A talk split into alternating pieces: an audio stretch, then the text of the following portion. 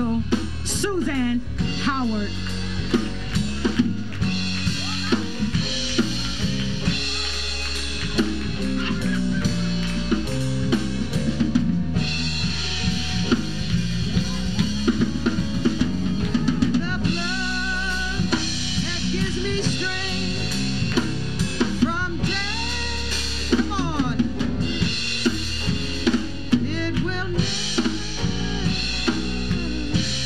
Never, never, never, never, never, never.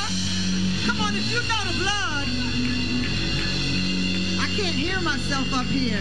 Come on, it will never, never.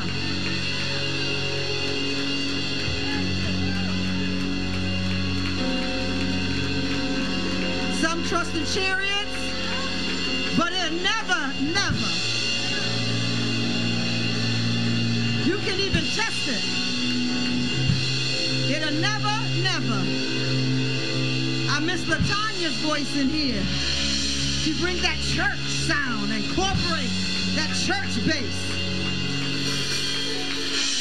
Hallelujah. Anybody ever had something that will never, never? We buy these extra warranties and these Asurion guarantees so our products can last or be replaced in case they malfunction. But how many know Jesus will never, ever? There's no malfunction. There's no missed parts. There's no way to have an error in relationship with him. It'll never, ever. That's the only guarantee I've ever been given in life. Bless the Lord. Somebody in here need a breakout and a breakthrough, but they're just not moving. And I don't know why you letting it depend on somebody else. Somebody might have gotten this last night. Somebody might have broke through this morning. But there's somebody in here today that needs a breakthrough. And I just dare you to lift your hands right now if it's you. And just let the Lord begin to move on you. Time is of the essence. Thank you, Lord. Thank you, Lord. He's a good God. You can take your seat. I'm up here in our continued series, the conclusion of spiritual sonship. And I hope that everyone's learning exactly what needed to be learned from this teaching. I know next week I'm going to have Pastor Kareem come up, and he's going to bring us through another enlightenment of the already revealed word of God. Amen.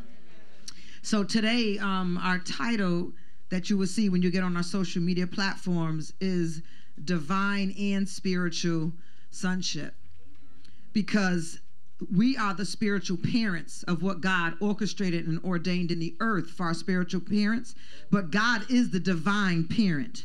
Amen. Don't get it messed up. And God, in such a loving and covering way, even gave us natural parents that birthed us in the natural. But there is an order from the Lord that wants you to reference him and recognize him and learn submission to him. But the first order of business is to learn how to submit to your spiritual parents on earth. How can you say you love me? Never seen me, but the person sitting next to you right now, you refuse to say good morning to. There's an order in earth that has to happen before God can trust you with things from heaven.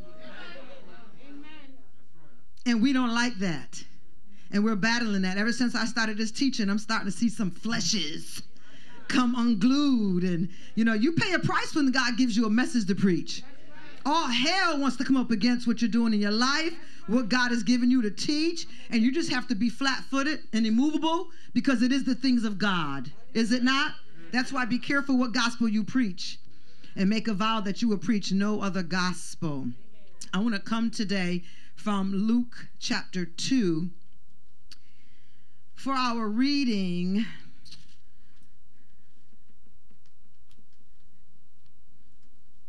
We could probably shortcut it if we were to do so at verse 40 through 52, lifting up those two verses, but I'm going to read through. Is that all right? Amen. I didn't think my reader would be in here today. Is Danielle in here today?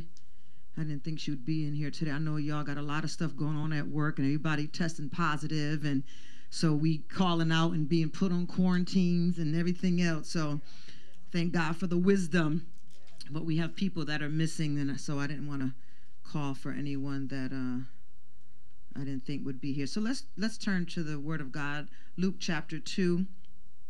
Of course, I'm reading from my New Living Translation, and you can follow me along all the way from verse 40 to verse 52. Anybody love the Word?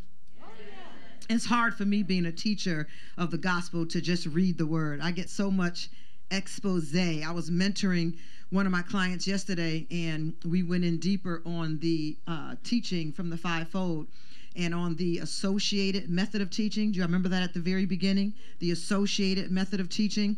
And we really went into the Word to find out where in the Bible did God or Jesus use an associate method of teaching. I think I'm going to bring that up when I get back up here with Bible study, because I want to make sure that this Word becomes alive, that you can actually find these scriptures in the Bible. I don't want you to have to bring people to me to get teaching and understanding. You are disciples of this ministry. Amen. And you should better teach what's being taught up here. That's the purpose of it. After all, you are the seal of my apostleship. People can only say I'm not an apostle based on the disciples that come from this ministry. That's why Apostle Paul rebuked the church and said, have I not been an apostle to you? They call me witches, and they call me demons, and they call me false. But to you, what do you know me as?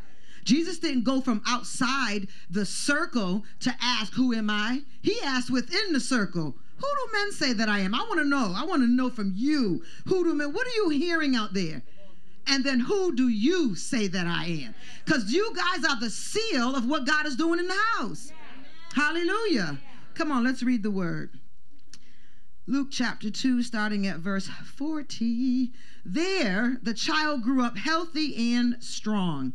He was filled with wisdom beyond his years, and God placed his special favor upon him. Who are we talking about? Thank you.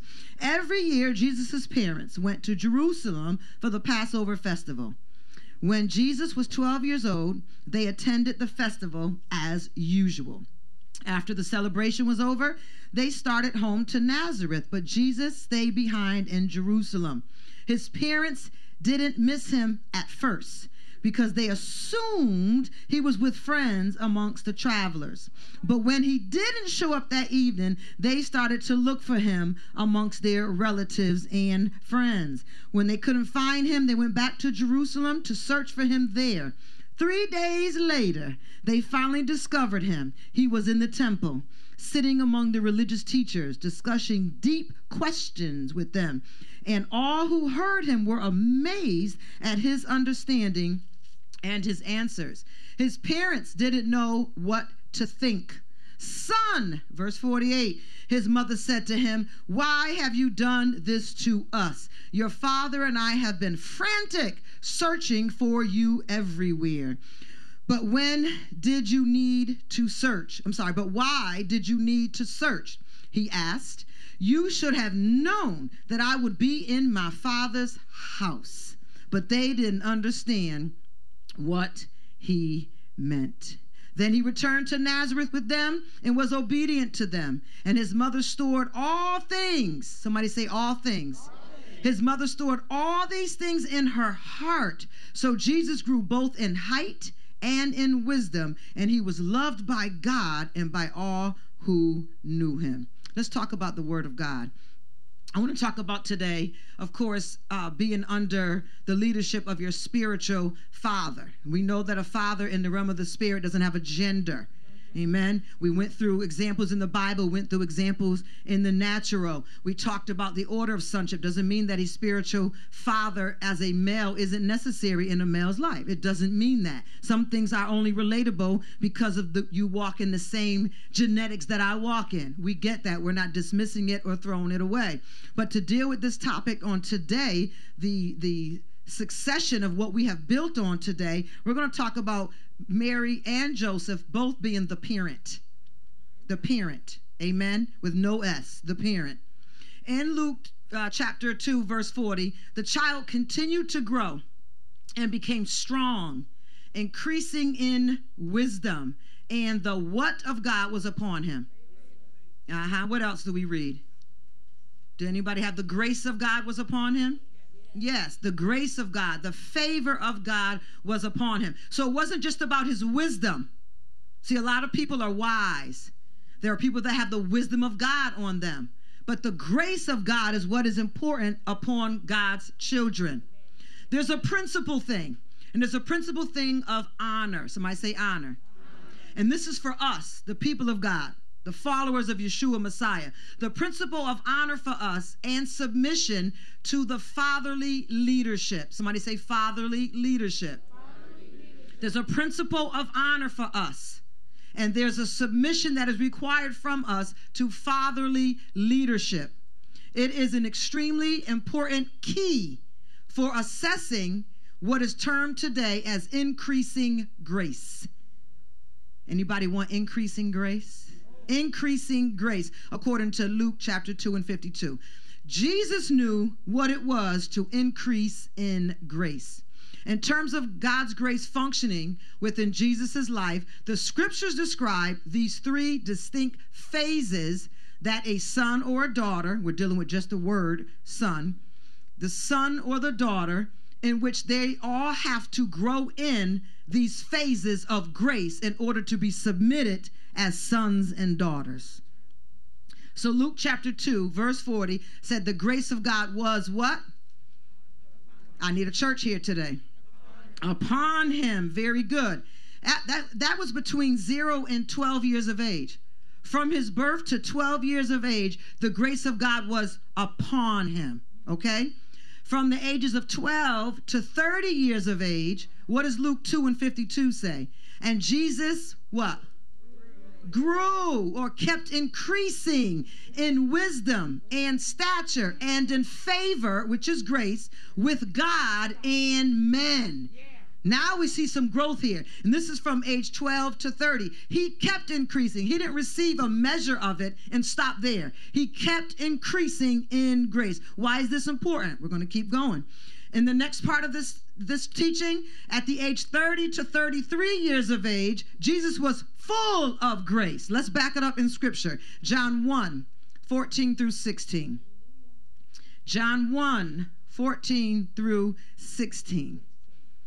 And the Word became flesh and dwelt among us, and we saw his glory, glory as of the only begotten from the Father, full of grace. Full of what? Grace. Full of grace and truth. For of his fullness we have received, and grace upon grace. These are the three phases that we have to grow in our sonship. What's the first?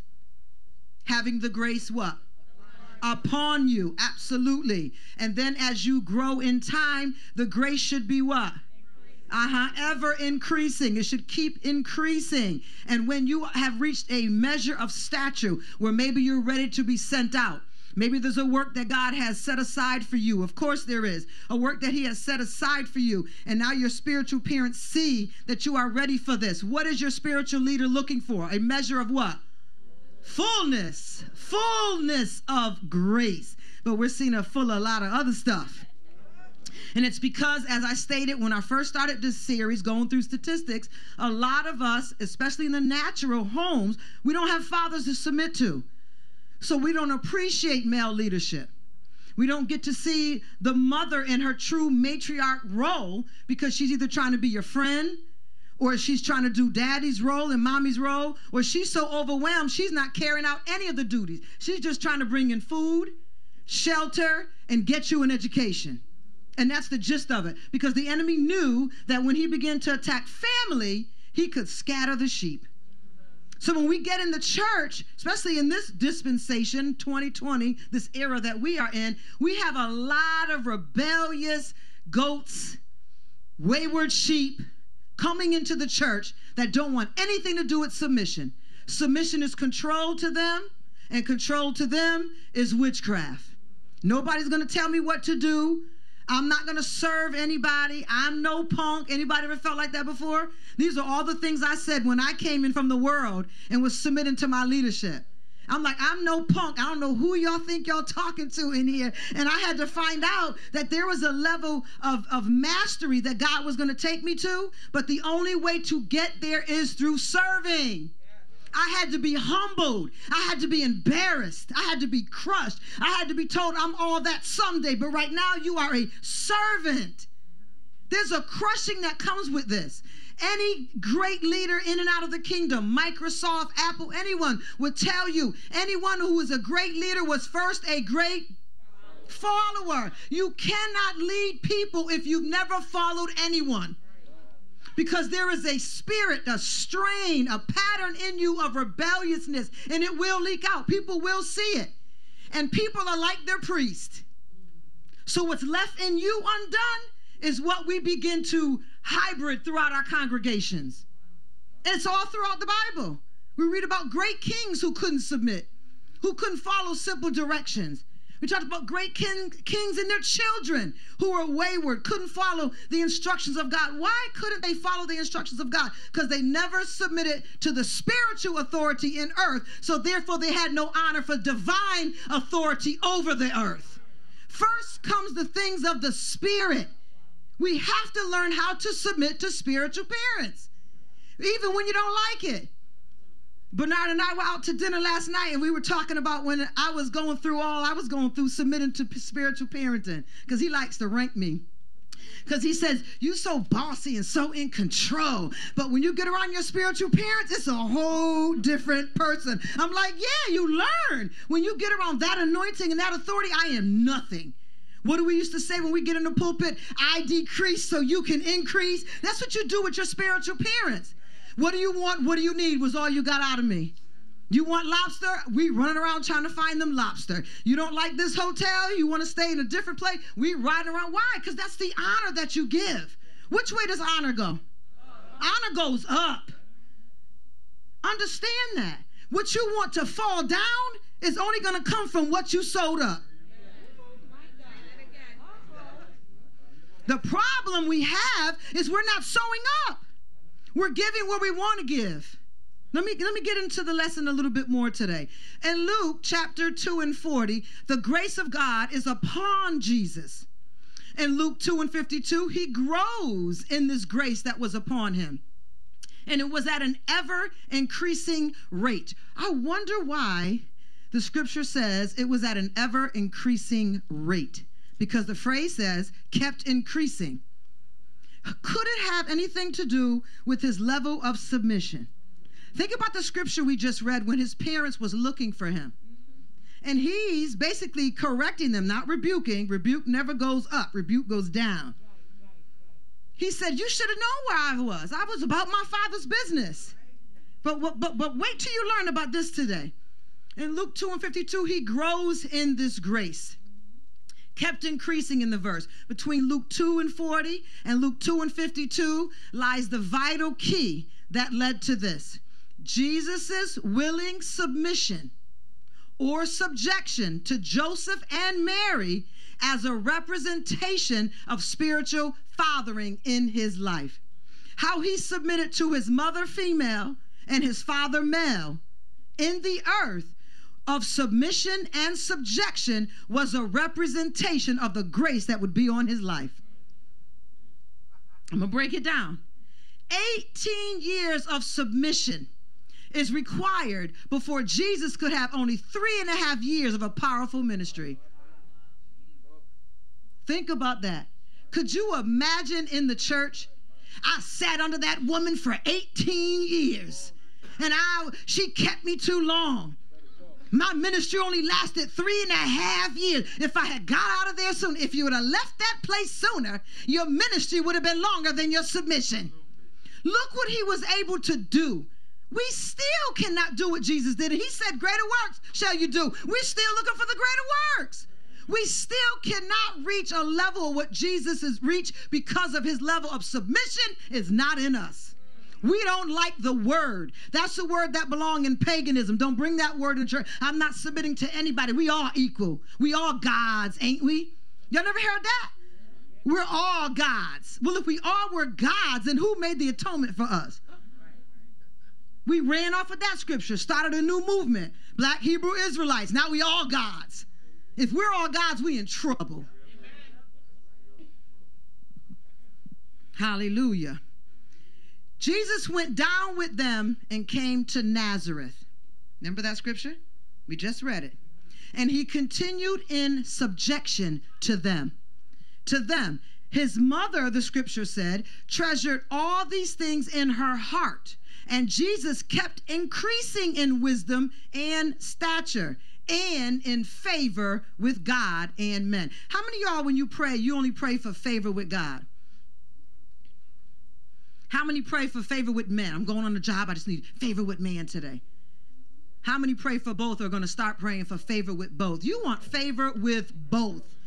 If the scripture can tell us that they're going to hate you because they hated me, then I want the favor with men that you had as well. There's favor with men that we need. Remember, divine is God, spiritual is on the earth. Spiritual and natural is what we deal with on the earth. But the divine is God. And divinely, he's orchestrated a spiritual authority for us to walk in on the earth. The rulers in the earth is man.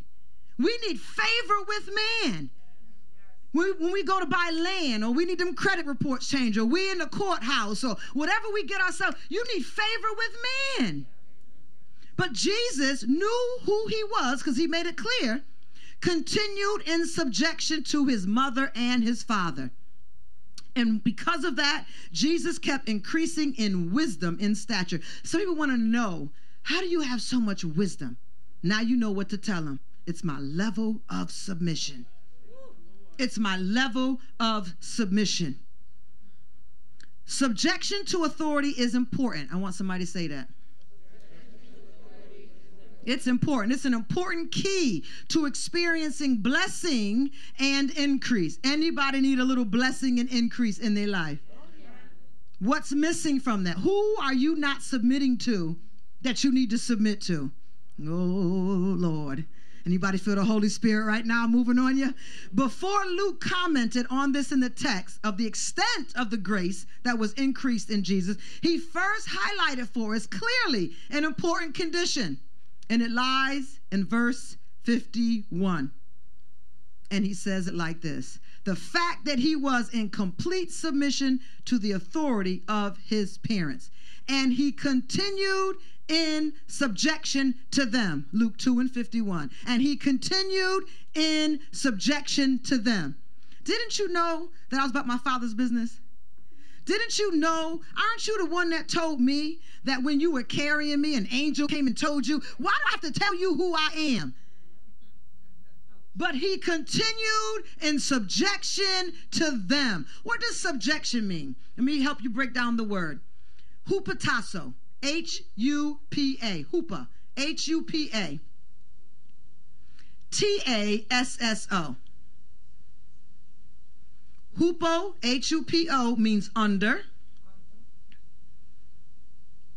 Tasso, to place in order.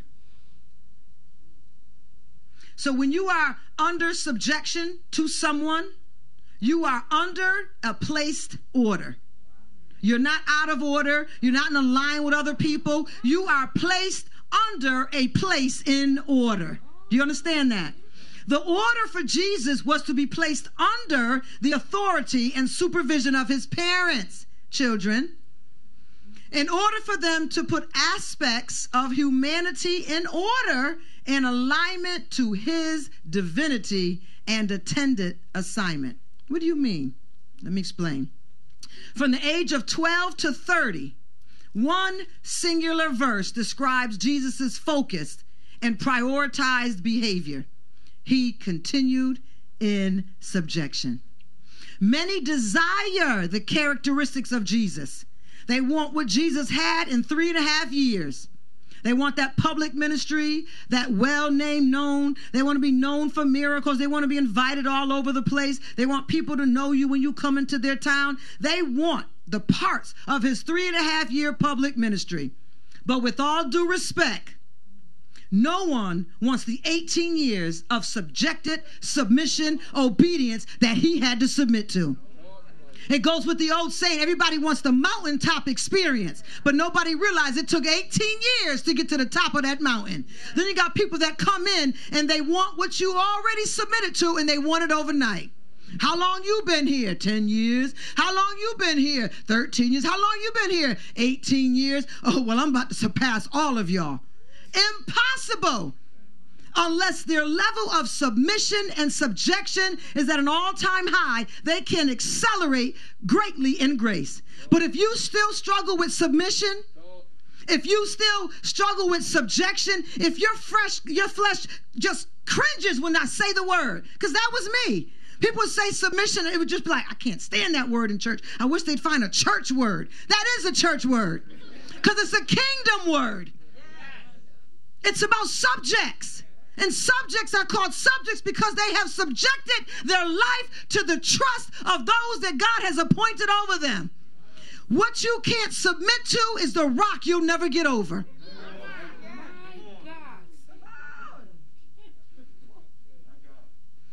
He continued in subjection. I'm about to die for you, Mary and Joseph. I'm not submitting to you. Do you know who I am? Nope. The text said he continued in subjection. I am the Messiah. People know me everywhere. Do you have this blood running through you? Nope. He continued in subjection to both of them. How hard was that to do? When you know you have great ministry over your life, when you have dreamed dreams, and you've seen where God has taken you. You've seen maybe the audience or the books or the plays or the songs that you're going to sing and the stage plays that you're going to release. You see yourself in different countries. You know you're great. And it's hard to compose yourself in church because your greatness is ever before you. But you'll never reach it if your submission is not as great as your destiny. He continued in subjection. Jesus consistently submitted. Somebody say it. Submission should never be fleeting. It should never be sporadic. That should be your back pain. That should be your headache. That's fleeting and sporadic. But your subjection should be always consistent and constantly. His submission was also willing and not coerced. I'm submitting because I have to submit to Apostle because where I'm going in my life, get in the back of the line. Next, wrong attitude. I'm submitting because it is the will of my Father that I believe sent me to a ministry to submit and subject so that all that I need, the grace that I need to keep abounding in me and increasing in me can come from that sent leader. And when you online listening to Tom, Dick, and Harry, Ronnie, Bobby, Mickey, and Mike, you are losing the grace that is upon your leader because you are showing that I believe they have what you don't have for my life, so I submit there. Bipolar, schizophrenic, spiritual personalities. You don't look like me. You don't sound like me. You don't talk like me. The DNA in the heart for God is not upon you. Whose children are you? He continued in subjection. Y'all going to hear that in your sleep tonight.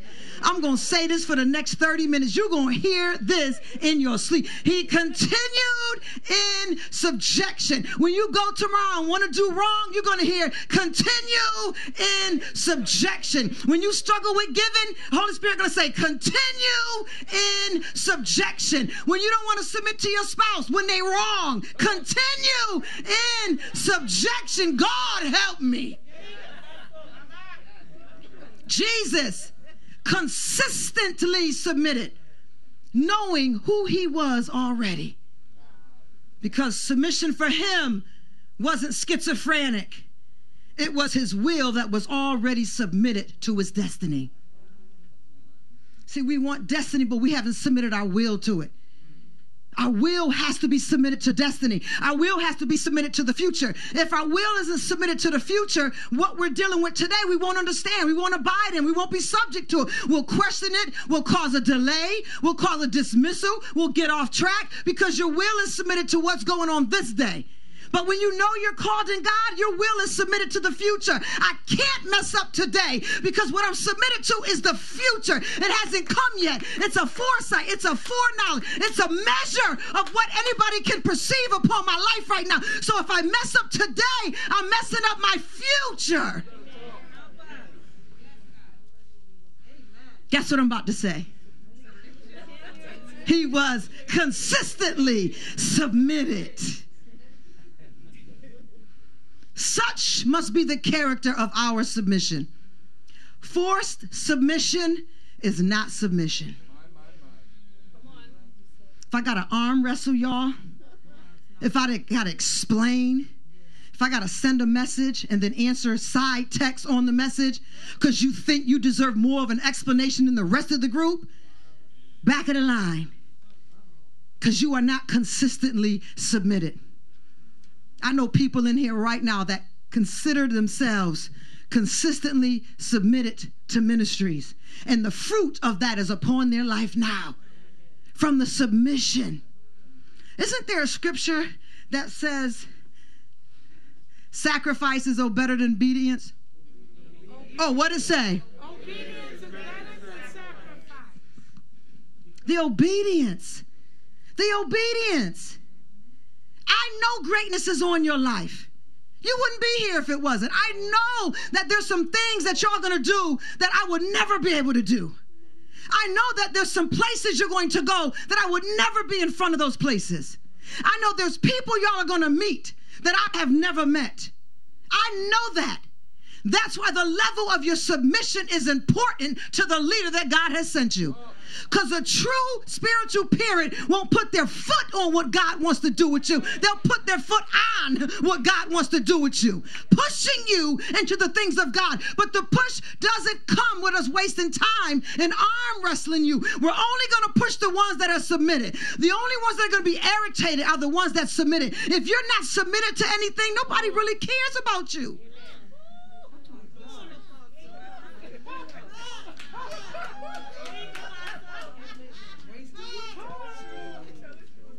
Jesus subjected himself. Do you hear what I'm saying? He subjected himself to them.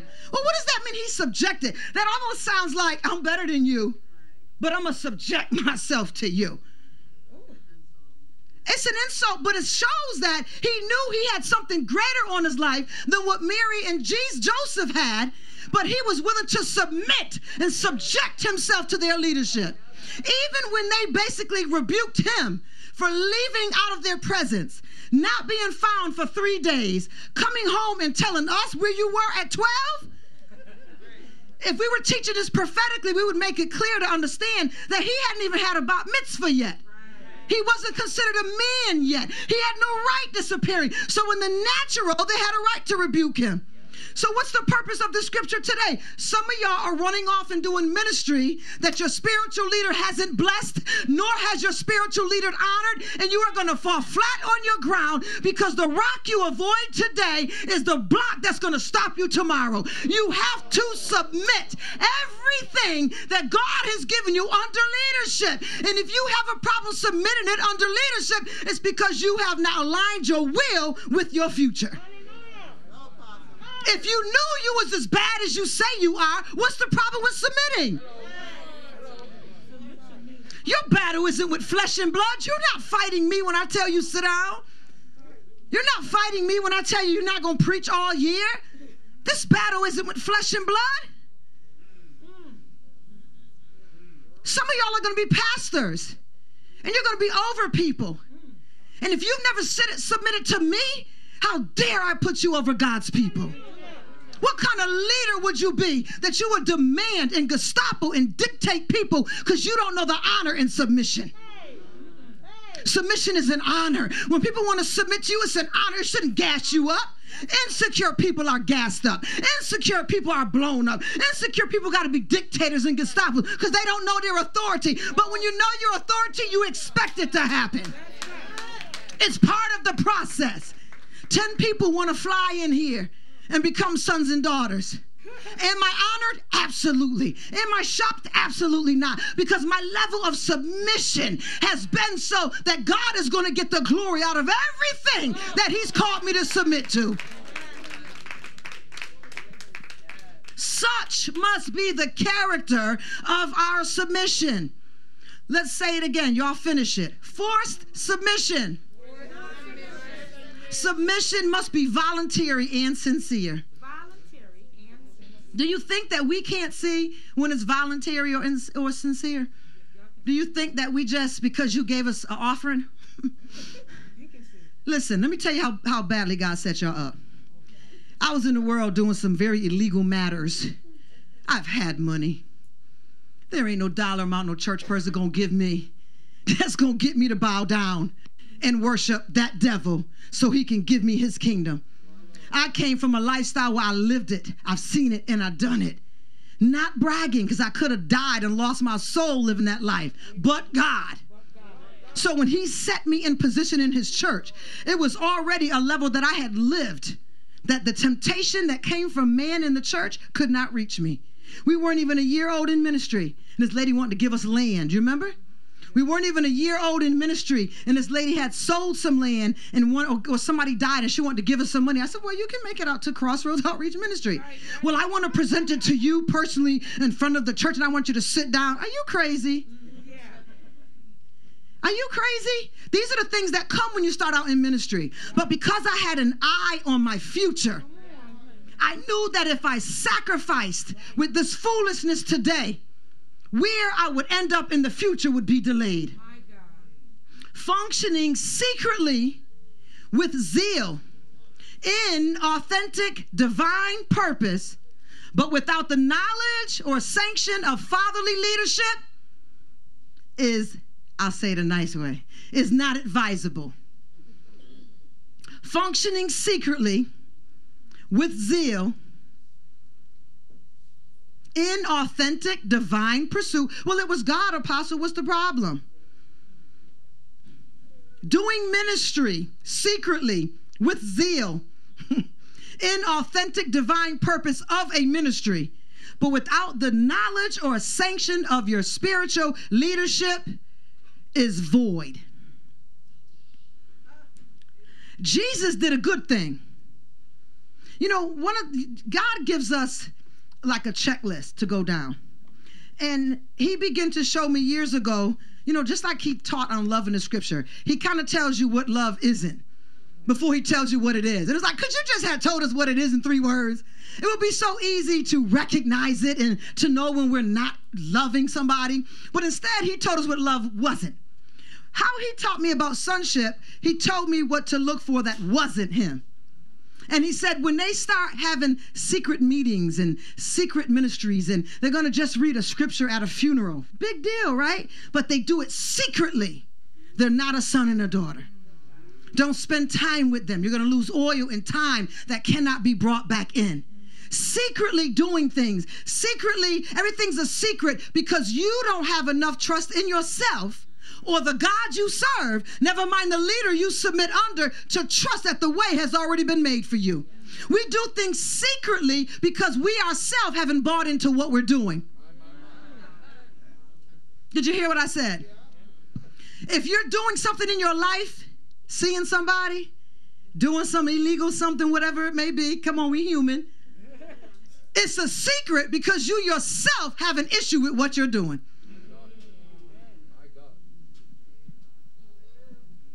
Submission is no joke. Jesus did a good thing, a spiritual thing, but without the awareness and knowledge or sanction of his natural plus spiritual parents, that's what they were for him. So this invalidated what he did. What Jesus did in the temple was not accepted during that Passover festival. It was rebuked and seen as wrong because he did it without the leadership of his parents knowing what he was doing. That makes no sense. He's the Messiah. He's Jesus. He was in the church. Come on, he wasn't doing anything bad. It doesn't matter. You're doing it as if it has to be a secret because you don't trust the leadership that God has appointed over you. God help me with this today. Jesus did a good thing. Remember that. How many of y'all said, but Pastor, was a good thing? He did a spiritual thing. I was about my Father's business, but without the awareness of his natural and spiritual parents. So this invalidated what he did. He functioned secretly, or to make it real nice and polished for today, clandestinely. He is only 12 years old, but already has a sense of his mandate and his mission. How many have a sense of your mandate and your mission? But he is consumed with a desire to execute his Father's heavenly business. But he did so. He proceeded to function without the authorization of his spiritual parents, Mary and Joseph. And God honors order. And I don't care if you're... I was talking with someone the other day. And we were talking about kings, right? And we were relating it to prime ministers and those in government positions. We were relating it to presidents. And I said, do you really think that God is concerned with somebody's adultery? Just listen to me, because that's a moral issue, okay? Do you really think that God is concerned with somebody stealing?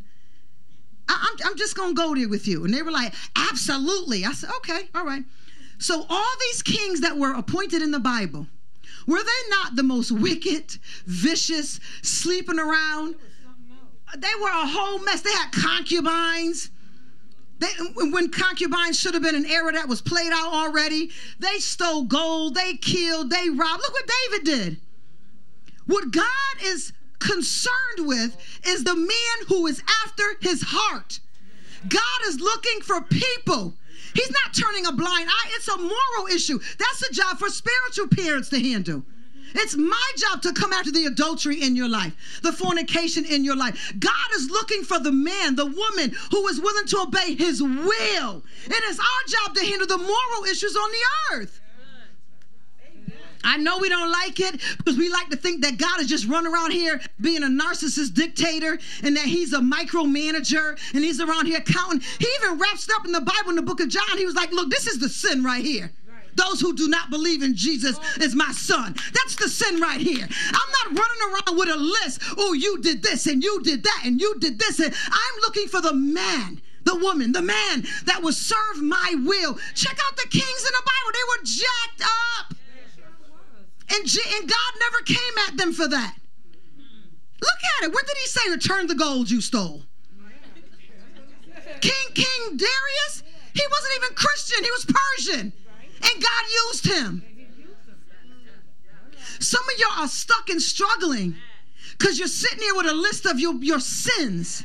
And you're letting the sin so easily beset you. You're getting caught up in the minor details when you can get deliverance, you can get prayer, you can get counsel, you can get a psychologist. There's some issues in your moral character that needs to be straightened up. But God is looking for people who would submit to his order and his leadership in the earth. Yes. Why do you think people who do bad can do God's will? Because God makes provision where there's vision. God isn't protecting you from the sins in your life. He's making sure that destiny in you gets where it needs to go. Oh, God, I got to get going. Jesus had a mandate and a mission. He knew it. He was consumed with it. He was so consumed with it that he went outside the authorization of his spiritual parents. At 12 years old, which represents the apostolic governance, if it was a prophetic class, at 12 years old, which represents the apostolic governance, he already had an awareness of his heavenly origins and the assignment of his heavenly Father. When Mary and Joseph found him, his response was that they should have known that he would be about his Father's business. Both phrases, or about the Father's business, literally mean consumed with things or fears of the Father. While Mary and Joseph were fully aware that this son of theirs was the Son of God, how do you raise the Son of God? All right, let me get back over here. Lord, have mercy. Fully aware that their son was the Son of God and had come for a specific mission they had not of yet. Listen to this key. They knew that because the angel told them, right? But they had not as yet, as his earthly spiritual parents, given him the sanction to be Jesus. Is that crazy? So what does that mean? Because I got a destiny on me. And if you can't give me permission to be who he's called me to be, I got to leave this church, right? Mm-mm, absolutely not. Because he continued in submission. Yes, sir. Yes, sir. Jesus, at 12 years old, proceeded to execute part of his father's business, the divine business of the temple, but without the knowledge and the permission of his parents, who had oversight over him. You mean to tell me spiritual and natural parents have more oversight over me than God? We need to teach an order class in here. Because often we like to blow up our relationship with God, even though the submission to the relationship level that we talk about ain't there. Oh, I follow God first, then man. But you're not even submitted to God. Don't you hear it a lot? We hear it a lot. No offense, but this submission stuff y'all talking about, I'm submitted to God first, then man. That's interesting, because God said there is no submission unto him until you submit it in your earthly presence. None. It's sort of a test and a trial to prepare us for our love with God, for our level of submission to God. Jesus was able to follow God's instructions and said, I do nothing without the Father, because he hindered the rebuke for Mary and Joseph right here. If he couldn't hinder the rebuke in this text right here, he would not be able to be the one to follow Jesus, to follow God. And I'm going to back it up with text. To function in one specific ministry calling without the requisite grace that flows forth from submission. Somebody say grace. That flows forth from submission. Thank you. To and thus authorization from fatherly leadership oversight is to function illegitimately. You're still an orphan. You have not received your birthright or your adoption. You're still an orphan. You are functioning illegally if what flows from you refuses to submit to authority and fatherly leadership oversight in the earth. If your spiritual father is not aware of significant spiritual engagements relative to you, this could land you in trouble. Even if they may have a hint of your destiny, why would they only have a hint and not know all of it? Good question, Suzanne. Even if they may have a hint of your destiny and your mandate in God, it is always advisable that they come to the full understanding of your call. Because if you are such an orphan, an illegitimate child, no one's going to be able to see your call. God's not going to reveal your call in an orphan state. Think of the Old Testament. If you were a bastard child, meaning no mother and father, you could not enter the courts of the church. You were illegitimate. No one even cared to claim you. That's why Jesus' death and burial and resurrection, the blood, the body that was broken, is so important to us, because there was a level of submission to him that not only was able to be broken, but also poured out for somebody else. The purpose of my chastisement of you, my closeness and keeping you in the gates of the church for a period and a season, is so that you can be broken and poured out for somebody else. Ministry isn't about you. Ministry is about people.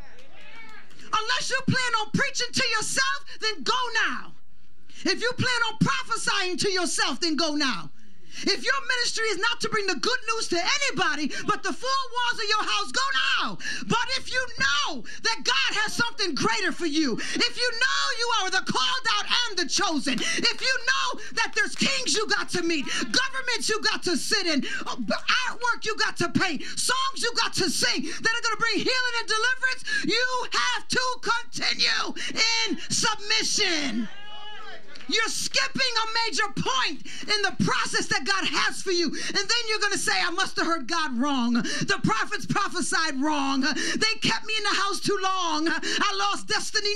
No, you forgot a major step in your calling, and it's called submission.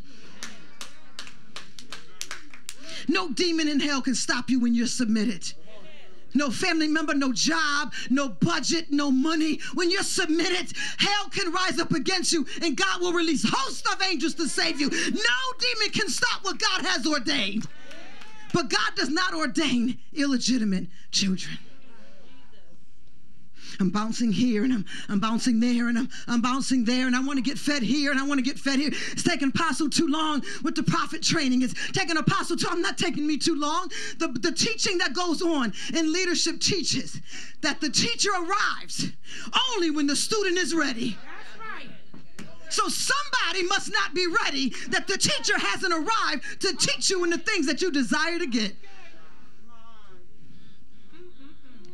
Why would God send a teacher when a student is wayward, battling rejection? Remember, you're going to be over people. Let me tell you something I learned about God, and I teach all my leaders this. They hear it all the time. I don't care how bad you are, how good you can sing, how well you can preach, how many Bible scriptures you know. Ministry is about people. And if you're broken, you're going to break people.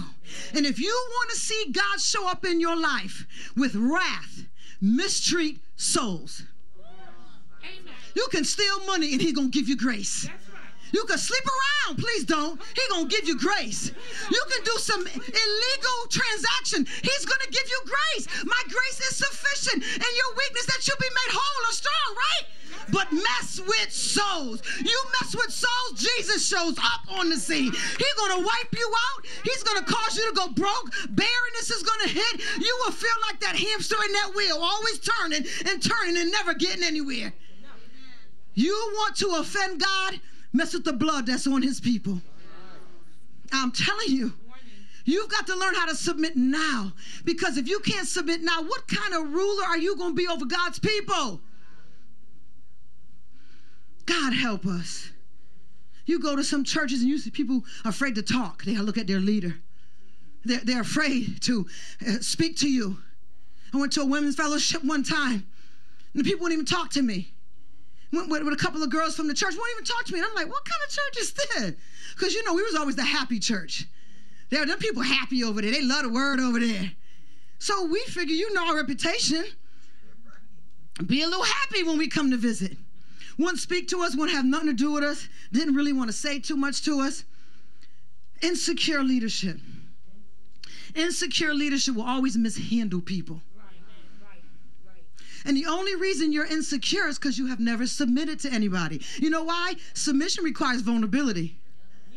You're going to see me. You're going to see my arrogance. You're going to see my pride. You're going to see my weakness. You're going to see the side of me that turn up that I thought was dead, but it just come back whenever it's ready. You're going to see some things about me. And submission is going to test those areas in you. So people avoid submission. That's why some of their spiritual parents are in Israel. I don't want my covering that close. Let me just have you in another continent. And I tithe to you, and you preach in my church once a year, and you see the great work that I've done, and I look great. Don't I look great? But when you have a spiritual parent that is in your life looking for the fruit of submission and subjection, there's a whole different oil that comes out of that olive. It's important. It's important to who you submit to. You should look upward at the person they submit to see what's flowing down on you. What things are they dealing with in their moral character that they've been dealing with for a long time? They refuse to get help or deliverance on. It flows. If they're not aware of your destiny or your mandate or even your call, it is still a violation for you to jump ahead of their blessing. Jesus was called to curtail and reign in his zealous passion. He had to his heavenly Father's business and virtually suspend it. Did y'all know that? I didn't get that. Jesus had to virtually suspend his ministry for 18 years in willing submission to Joseph and Mary's spiritual fatherhood over his life. You went in there and did what? With whom? And you rolled back? With the Johnsons, when I told you not to mingle with the Johnson family? I'm shutting you down for 18 years. What? You don't know who I am. I'm finna lead this place because I got some greatness on me. His parents chastised him for going off on a spiritual assignment that was without their knowledge. They found him in the temple, listening to, asking questions of the greatest teachers of his day, and providing them the answers, and they were not impressed. because he had the greatness of the teaching, but he did not have the submission of his calling. When chastised by his parents about his engagement without consent, Jesus, 12 years old, said they should have known already. Many spiritual sons presumptuously, hastily, and prematurely in embarking on a ministry calling, presupposing that their spiritual fathers are fully aware of all the factors and specifics, the timing of their activation to ministry. Although Jesus was consumed by a passion like no other, needless to say, to pursue the will of his Father, even at a young age, he nevertheless submitted to the instructions and requirements of his earthly spiritual parents. Submission to this natural dimension. Somebody say natural dimension. Natural dimension. There is a level of submission required in the natural dimension. Otherwise, you are too spiritual. You too heavenly bound. What we say? No earthly. You're no earthly good. So you're submitted to the divine, but you're skipping over the place where he has you residing right now. You're not in heaven yet. There's an order of submission hierarchy that belongs in the earth. There's a natural dimension of fathering, even was over Jesus. If they made Jesus without a man, God could have surely sent him here and just had him found in a brook going down the river somewhere. He didn't need anybody. We didn't know where Enoch came from or where he left. Or he could have easily done that with Jesus, right? He was demonstrating for us that there has to be a beginning. There has to be a beginning. There is an order of leadership that is required in the earth for submission. Did I help you out? There is a fathering dimension, a natural dimension of fathering that is necessary and, in fact, a prerequisite in our lives. Divine sonship to his heavenly Father was another realm, and to fulfill his divine assignment. So what's the two realms I just gave you? Natural dimension and the divine. Thank you, security, my prophet. I would advise spiritual sons not to embark upon significant or strategic aspects of the will of God for their lives without at least conferring with their spiritual parents. The term we used today was parenthood. You got a hood. God knew you needed a hood. He knew the father and the mother wasn't just going to be enough for you. I got a hood. Y'all make that t-shirt. I got a hood. That's what it took to raise you. There is tremendous safety and wisdom in this. The spiritual son must be open to discipline. I wish the shofar was there now. And fatherly directives in this process. It has been the case for many who deliberately do not seek the counsel of their spiritual fatherhood and prematurely enact some significant aspects of God's known will for their lives, but in the inappropriate manner or timing. Then, when things do not materialize as they had hoped, and in some cases, negative consequences are reaped. Y'all know the stories? They choose to solicit the direct involvement of their spiritual father. At this stage only. Why not prevent all the negativity and consequences and disappointments in the first place by involving your spiritual parenthood from the onset of your decisions and choices before the process of unfolding this in your life? How many times, Pastor Tangy, Pastor D, people have taken people into their homes, never consulted us, just that big old bleeding heart, they want to help somebody. And then when the fighting breaks out and the arguing breaks out, it spills over in church. We've got to clean up mess that we were never involved in from the beginning. Or you loan somebody money, or you give somebody a ride, or you, male, starts thinking you can mentor a female in the church even if she married. And then we find out feelings were caught in the realm of the natural dimension. And now guess who's got to clean that work up? Guess who takes the hit when it leaks outside the church and people are talking about what goes on in that church? Who you think takes the hit? That's why submission is always better than your sacrifice. There is no sacrifice greater than your obedience. I'm not going to give you this about Saul today, but some of y'all read about Saul. Leadership is mandatory for you all to read about Saul. And I want you to submit to me what you get from the relationship with Saul as far as the apostolic sonship go. Fathership also relates to headship Even if you're absent from the Apostles' House leadership, this does not give you an excuse or a pass. You know that. Thank you. Fatherhood also relates to headship. I'm almost there, please. Hope I'm not lying. Oh, it looks like I'm lying by all these copies, but we'll keep going. Not all gifts are headship gifts. Say that. Not all gifts are headship gifts. The principle of father is a principle of headship. So you may be submitting to something that's not headship because they have an area of acumen that you just don't have yet. The head lifts the rest of the body up, right? The father, as the head, is not there to keep his son down, but to lift his son up. The hand can throw a stone. I love this part. The head cannot, right? Can your head throw a stone? No. Right. But the head needs to instruct the hand on the stone that it's going to throw. The hand, which is the son, without the father, which is the head, is useless. Before there was a Saul, there was a Samuel. Submission in spite of failure of spiritual fathers to comprehend the full ambit or specific details of your calling. In Luke 2:50, it actually says that his parents did not even understand his response to their question. Even though on Mary and Joseph's part, there was a measure of inability. Listen how powerful this is. There was an admitted measure of inability in the natural dimension for the fatherhood. Somebody say, I got a hood. There was a measure of inability to completely appreciate the extent of the will of the Heavenly Father for Jesus. And yet God did not stop them from their chastisement of him. God lined up with his orderly, fatherly leadership and how they chose to handle their son. Y'all get it tomorrow. He could have put them to death right away.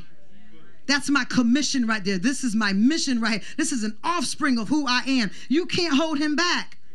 But didn't Jesus make reference many times in his ministry? The time is not yet. The time has not come. Don't tell people who I am. I'll do this miracle, but don't expose me. I'll turn the water into wine, but I can't do it now because the time has not come. Did he end up turning the water into wine? Did he? He did, right? But he told his mother what in the text? Somebody know the Bible. What did he say? Let's go to it. Come on, Kabibi. Hold it. Just get the scripture, but let me read this part so we're not wasting time. Even though Joseph and Mary did not fully understand Jesus' zeal and view about his engagements to the affairs of the divine, the scripture in Luke 2:51 indicates that Mary treasured all things in her heart. Listen, true spiritual fathers, even though at a point in time, might not, what did I just say? Because some of y'all can't do two things at once. Might not comprehend all that is attendant with the destiny of their sons. True spiritual fathers, true parenthood, even though at a point in time, listen, so you can give me my pass when I need it. I might not comprehend all that is required of you, that I may not understand the destiny of my sons and daughters, because I treasure all things in my heart, as Mary did, the various and seemingly disparate things about our spiritual sons and daughters. Over time with God, God will release them to us like a jigsaw puzzle until he completes a full picture in us. The reason he can't give us the full picture of your destiny, because you're not ready yet. And how many spiritual parents have we known or heard of or ministered by have sent you out too soon? Listen, you don't ever want to be somewhere before God gets there. I'm going to say this, and I'm not going to regret it. Y'all not going to use this one against me.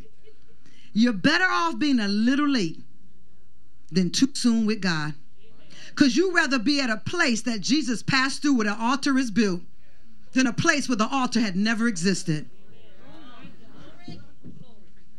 Think about it. She treasured all things in her heart. So God will piece them together. God permits this. Why does he permit this? Listen, God permits this to accomplish certain things in the spiritual father. See, I have a part. We have a part in this relationship. Certain things in the spiritual father. The capacity to give oversight to the unfolding destiny in our sons and daughters, as well as to test. Somebody say test. Test the submission of the son while the dynamics have not yet unfolded. So you may know more about your destiny than God has given me. But will you still submit to me when I seem to be void in some areas of not knowing where you're going? God's not going to share his glory with another one. He's not going to take the chance of me revealing you too soon. Submission to God's program for that particular season of his life meant subjection to his parents, even though there was a greater purpose to fulfill. God sometimes tests our hearts in these things. At the right time, Jesus was released to fully engage in fulfilling the will of the Father. Consider that at the wedding of Cana, it was Mary who cajoled Jesus to perform his first miracle, even though Jesus thought the timing was not appropriate. Who has John 2? Who's that? Pastor D? Go ahead. You can probably just do John 2, 3 through 5. Okay. John 2, 3 through 5. Mm-hmm. The wine supply ran out during the festivities. So Jesus' mother told him, they have no more wine. Verse 4, dear woman, that's not our problem. Mm-hmm.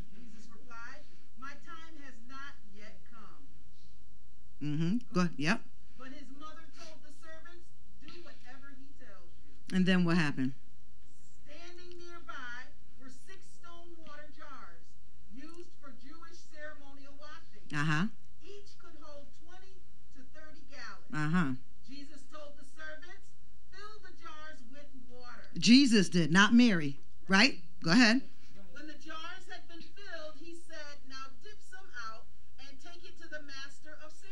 Uh-huh. So the servant followed his instructions. Mm-hmm. When the master of ceremonies tasted the water that was now wine, not knowing where it had come from, though of course the servants knew, he called the bridegroom over. So Jesus went against the timing of his ministry through the ordership of his parenthood. Tell somebody, I need a hood. I need a hood. I need a hood. Because I think I'm following timing, and I think I'm following the will of God. But in order to be in the timing and the will of God, I've got to submit to my hood. I've got to. He told his mother, my time has not come yet. So his mother said, knowing his level of submission and obedience, his mother said what? What? You get it? She's saying, I'm getting it. I'm getting it. He said what? What did she say to do? Do whatever he says. She didn't say, do what I say to do.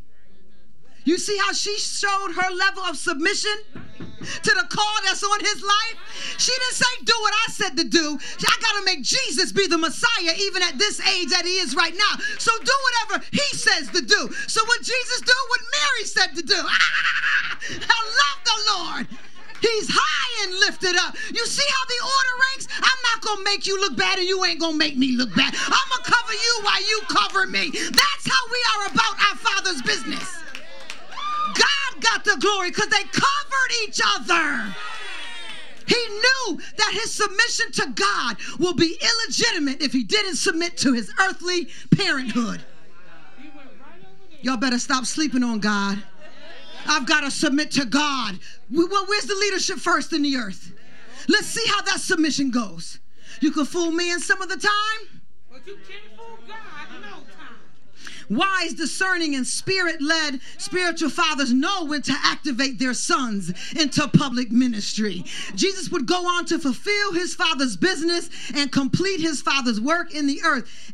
18 years, somebody say 18 years of submission prepared him for a solid foundation for not just a successful ministry of 3.5 years, but to be Jesus the Christ, to be lifted up by his Father, not by the Roman guards, by his Father. He was lifted up so that all men would be drawn to him.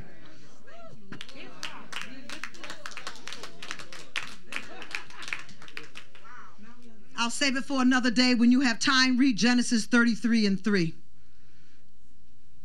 And look how Jacob and him brother, one had to end up bowing down. Matter of fact, I got to go there and I probably got to miss the rest of the teaching. 33:3. In Genesis 33:3, Jacob reconciled with Esau. Online, I hope you're getting this, because whatever church you belong to, whatever church you go to, you're going to have to learn how to submit to. If God sent you there, then you've got to be obedient to the subjection of that ministry. You are not going to achieve what we in the church, me in the kingdom, need you to achieve by walking in disobedience. If you're not getting what you need to get, you need to learn how to submit and ask God how to get fed. You cannot continue to not be subject and submitted to your leadership. This text is for the body of Christ. In Genesis 33, Jacob reconciled with Esau, bowing to him in submission and honor, and by actually sending to him a significantly large offering. Some of y'all owe some people some money. You have been disobedient. Did I not do this? Did I not do this? Did we not go back to our former church? We were invited for anniversary service, and they were trying to raise a few $100. And the Lord said, I need you to correct your level of submission. And I need you to give a significantly large offering over everybody else. He didn't say I had to tell people. He didn't say what it had to be. He's like, you a daughter, you hear me. And I had to write a check for a significantly large amount. Not a thank you in the mail, nothing. No expectations of it. Because it was the level of my submission to God that I correct the error that I made over there. Bowing to him in submission and honor, and by actually sending to him a significantly large offering. Why? Because he perceived the face of Esau as the face of God. Taught by itself. This can't even go in with any other kind of band members here. This is amazing how God gives us all these second chances. And sometimes the way he gives us chances, we just don't get it. We don't see how God can work. Some of the people that you have wronged, that you refuse to submit to, you need to look at them and see the face of God. Help me, Jesus. Here, he demonstrates the principle of mutual submission, in that although it was prophesied that Esau would serve Jacob, which should have never happened, the firstborn and the last, they got that mixed up. This never transpires until Jacob can demonstrate humility and submission to Esau. But he himself passed on ahead of them, 33:3, and bowed down to the ground 7 times until he came near to his brother. Before he could reach the place where the honor was, he had to bow 7 times. Before God would let him reach the face of God that came through that mountain that he had to see first. 33:10 and 11, Jacob said, no, please, if now I have found favor in your sight, then take my present from my hand. For I see your face as one sees the face of God, and you have received me favorably. Please take my gift, which has been brought to you, because God has dealt graciously with me, and because I have plenty. Thus he urged him, and he took it. Complete assimilation and integration into the nature and purpose attendant with the grace configuration of your Father's house will not be attained until you demonstrate sincere regard for, appreciation, love, and a desire to submit to your brothers. That went over your head, right? In part of your sonship, you have to make amends with your brotherhood. There's no sonship, divine or naturally spiritually, if you have issues with the brotherhood. That's another hood of the hood you need in your life. There's a hood you have to pass on the way to the parenthood. Complete assimilation and integration in order to fit into this whole component. In order for it to be swift and smooth and a natural purpose with the grace of the Father, you will not attain that until you demonstrate sincere regard for, appreciation, love, and a desire to submit to your brothers. Dum, da, dum, dum. Trying to figure out what I could skip so we can let y'all process what's on your brain already. Mm-hmm. What can I just close them with, God? Mm-hmm. Yes, sir. I think I could probably stop there. Grace is not given once off, but there is a continuing downloading of it. There is no coming into the fullness of grace unless we master submission to God-established authority. Can you write that one down? You should have divine authority, a natural dimension of authority, and now we're talking about God-established authority. Why are you submitting to man? Because it is the God-established authority. In the marriage, in the child and parent role, a God-established authority over our lives, and embody the attitude and disposition of a servant. The same word is used to describe Stephen's measure of the grace of God. I don't have time to go into it. Read it yourself. Acts 6 and 8. The scripture said that Stephen, full of grace and power, was performing great wonders and signs among the people. And yet they titled him deacon, but he moved as an apostle because he had the full measure of grace on his life. So no matter what the title that man puts on you, you can move in a dispensation of God that people will mix up who you are in the realm of the spirit because of your level of submission. Yep, this is where we're going to go. We're going to go home here. Acts 13, 1 through 4. While they were ministering to the Lord and fasting, the Holy Spirit said, "Set apart for me Barnabas and Saul for the work to which I have called them." So now we're setting people out. You have the fullness of grace upon your life. So what's next? It's time for you to be set apart. Spiritual sons and daughters, there's a future. There's a vision. You should be in a house where there's a vision for you. Either you're going to take some reins and some rulership in the house he's in, or he's going to send you out. There's a reason for you being set apart. And when that set apart has happened, there is a natural service that happens in the earth so other sons and daughters can see it. So while ministering to the Lord, the apostles, the Holy Spirit said to them, "Set apart for me Barnabas and Saul for the work to which I have called them." Then when they had fasted and prayed, that's the leader's job, then it should be an honor when we lay hands on you so that we can send you out to do the will of your Father. So being sent out by the Holy Spirit, being sent out by whom? Mm-hmm. They went down to Seleucia, and from there they sailed to Cyprus. 2 points I need to bring out with that. Hang on. Somebody sent something. Verse 3 said they sent out. Verse 4 said sent out by the Holy Spirit. So we give the affirming of your sending, but you are going nowhere unless the Holy Spirit sends you out. Who sent them out? The Holy Spirit sent them out. But sending of God was discerned and cooperated by men in the Antioch leadership. That's another level of submission. So the first level of submission, we talked about natural parents, spiritual parents, right? If you're in a marriage covenant, in the church, your spiritual parents, you're covering there. Amen? Amen. And then you have the divine, of course. But also with that, you have church leadership submission. Well, that's too much submission, right? How many people quit? The Holy Spirit, you ever notice for some people it's so easy? Some people it's like, why is this so easy for them? And then you try to go over there and ask them, like, why you do all this? Like, it's natural for them. See, they either had the training in the army, or they had the training in their household, or they had the training on a job, but submission comes naturally to them. And then there's a few of us, right, where it's just like, I don't think this is God. It hurts my flesh. It cannot be God. Human actions mirror divine interventions. Paul and Barnabas did not just do as they wished. They were authorized to go by the Holy Spirit. But, somebody say but, this authorization was demonstrated by their submission to and cooperation with earthly leadership structure.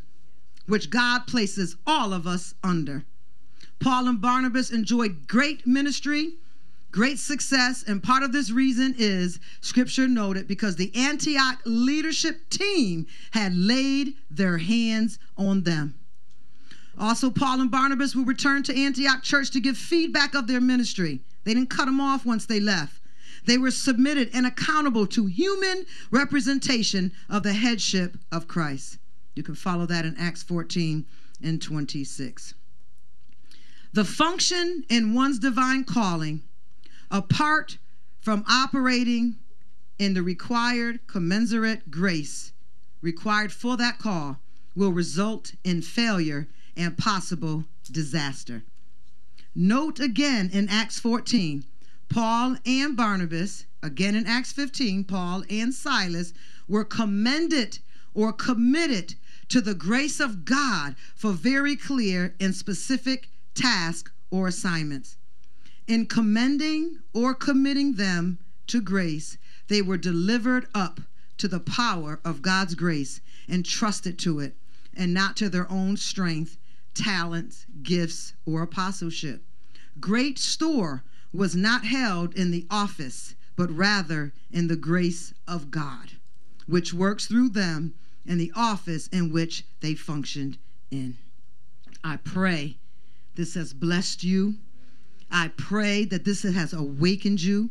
I pray for those of y'all who struggle with submission to the spiritual covering that God has given you, to the leadership in Antioch, also known as the Apostles' House, and to submission to your brothers and sisters in Christ. There is no promotion if you struggle in this submission. If that is you, I'm not going to call you up to the altar. What I'm going to ask that you do is see Pastor D or one of the elders and tell them, confess that. I struggle in my submission. Is there any material or any mentorship, or is there any deliverance? Maybe this thing is a demon. Can somebody help me to stop struggling in my submission so that I can pass this mountain for one last time? If that is you, that is Pastor D. Wave your hand. The elders, wave your hand. They're dressed in their garments today. They're easily recognizable. Pastor Kareem is over here on the side with his beautiful wife. There is a level of submission that God is waiting for. For all of y'all that are off and about and twisted into other things, ask the Lord to take this message and place it in your spirit, that it may become seed that will produce a harvest. So the things that you struggle most with won't be the thing that keeps you from the dreams, the visions, the prophecies that you've had in your life. How many prophetic words have come to you? How many times have somebody laid hands on you? How many times have you just had these little visions of something greater for you, but you can't quite tell what's the hindrance? Maybe you're bouncing from church to church. It's time to submit. Maybe where you are, you just don't want to submit. They stole my ideas. They mishandled me. Well, you've got to work that out with God and talk to your leadership and say, I've been mishandled in the past, and my issue with submission is I'm afraid to be hurt. I'm afraid to be broken. It is your responsibility to work this out. And when God provides a natural order of leadership, there is no excuse for your submission. Come on and stand to your feet. I pray that the Spirit of the living God be upon you today. I pray that the Holy Spirit minister to you through the rest of this day, through your dreams, through your daydreams, through your quiet time, through some of the noisiest rooms that you may be in this week, that the Holy Spirit continue to minister to you, to continue in submission, because there is a greater promise on your life, and it's not the amount that you give in sacrifice, but is what you give in submission to the will of God. I pray that those that you have an alt with, that you will see God's face in place of their face. And if you have to back to them and bow to them 7 times, you might have to give an offering. You need to seek the Lord on it. Get that thing fixed. It's called reparations, right? You don't want a recompense from that stuff. Father, I pray right now for each person under the sound of my voice, that they begin to hear you for their own selves regarding this message, through all the dimensions of leadership, through all the obedience that we talked about today, oh God, that their pride not get in the way and keep them from this unique place of prosperity, promise, and protection. I pray for everyone on the live stream, those that are at home, in their cars, in the parking lot, wherever you may be. I pray that as you lift your hands right now in submission to God, but also in submission to the orders that I'm speaking forth right now, that you learn to live in a place of not my will, but thy will be done. Doesn't mean you won't make a mistake, but you will quickly get back on track and ask the Lord to forgive me because I am a son or a daughter in the kingdom of the Most High. If you'd like to sow a seed, you're welcome to come to the altar and do so. If you have not given your life to Christ and you feel the unction today, I want you to raise your hand so that we can see you and we can pray for you today, that I'd like to give my heart to the Lord today. Maybe you're backslidden. Maybe this is your first time. It doesn't matter. Just raise your hand now and give us the permission to pray for you. If you are here today and you believe that the Apostles' House is the place for your discipleship, I'm asking you to come up now as well. Just freely move about this place. The orders and the instructions are already given. If this is the place where God is sending you for your spiritual oversight, to be parented under this ministry, to prepare you for what God has called you to be, freely move from your seat and come now. They're coming now to give, but that doesn't mean that you can't move now. The order is to move now, whatever call that you are adhering to. Father, in the name of Jesus, I bless those that are giving now. I bless those, Father, who have heard this word today, and that you are going to make a mighty impact in their life because of their submission, subjection to the obedience of what you deemed for this house. I pray for the spiritual leadership of this house to work out our issues, our insecurities, our inferiorities, that they can lead this house in the order that you have called them to lead it. I pray for sons and daughters who will not live in oughts and accusations with each other, oh God, but that they would begin to see the face of our God in each other and be quickly to fix the matters at hand.